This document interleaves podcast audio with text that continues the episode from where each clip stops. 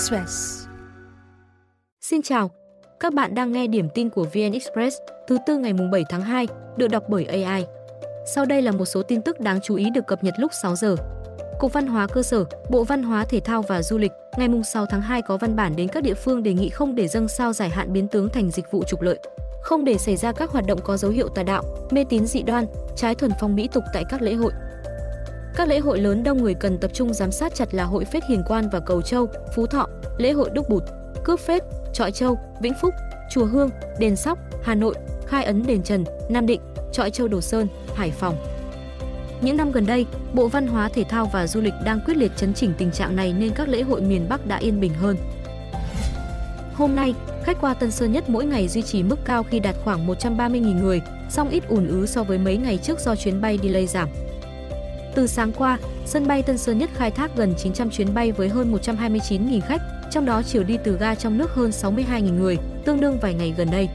Tuy vẫn có một số chuyến bay trễ giờ khởi hành 30 phút hoặc 2 đến 3 tiếng, nhưng bảng thông tin hiển thị lịch bay trong ngày cho thấy phần lớn số chuyến không thay đổi thời gian so với kế hoạch.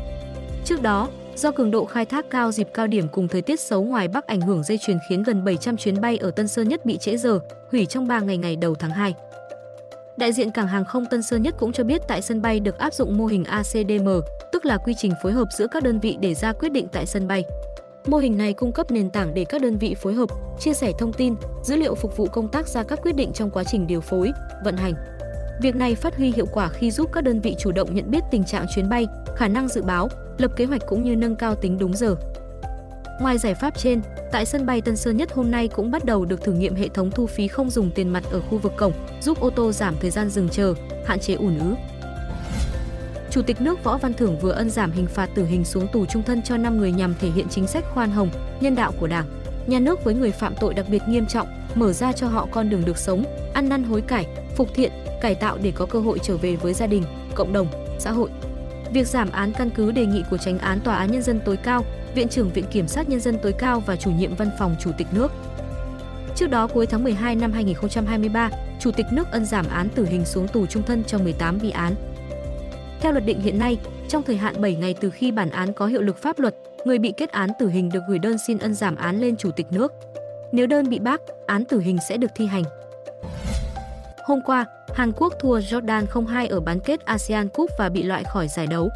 Ngược lại, Jordan lần đầu vào chung kết ASEAN Cup. Thành tích này vượt xa kỳ giải gần nhất khi đại diện Tây Á bị Việt Nam loại ở vòng 1 trên 8.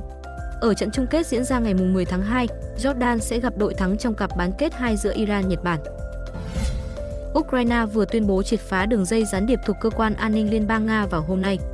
Theo đó, 5 người bị bắt với cáo buộc phản quốc gồm các cựu thành viên Tổng cục Tình báo quân đội Ukraine. Nhóm này đã chuyển thông tin về hệ thống phòng thủ gần thành phố Odessa ven Biển Đen, vị trí các bệ phóng rocket ở tỉnh Kharkov, hoạt động điều chuyển quân và phương tiện của Ukraine, theo văn phòng công tố Kiev. Nga chưa bình luận về thông tin này. Trước đó, Ukraine từng bắt 13 người bị cáo buộc làm việc với Nga. Theo Viện Nghiên cứu Quốc phòng và An ninh Hoàng gia Anh, Nga xây dựng mạng lưới điệp viên quy mô lớn tại Ukraine từ trước chiến sự. Mạng lưới điệp viên này vẫn hoạt động và cung cấp thông tin tình báo ổn định cho lực lượng Nga. Thông tin sẽ tiếp tục được cập nhật lúc 17 giờ.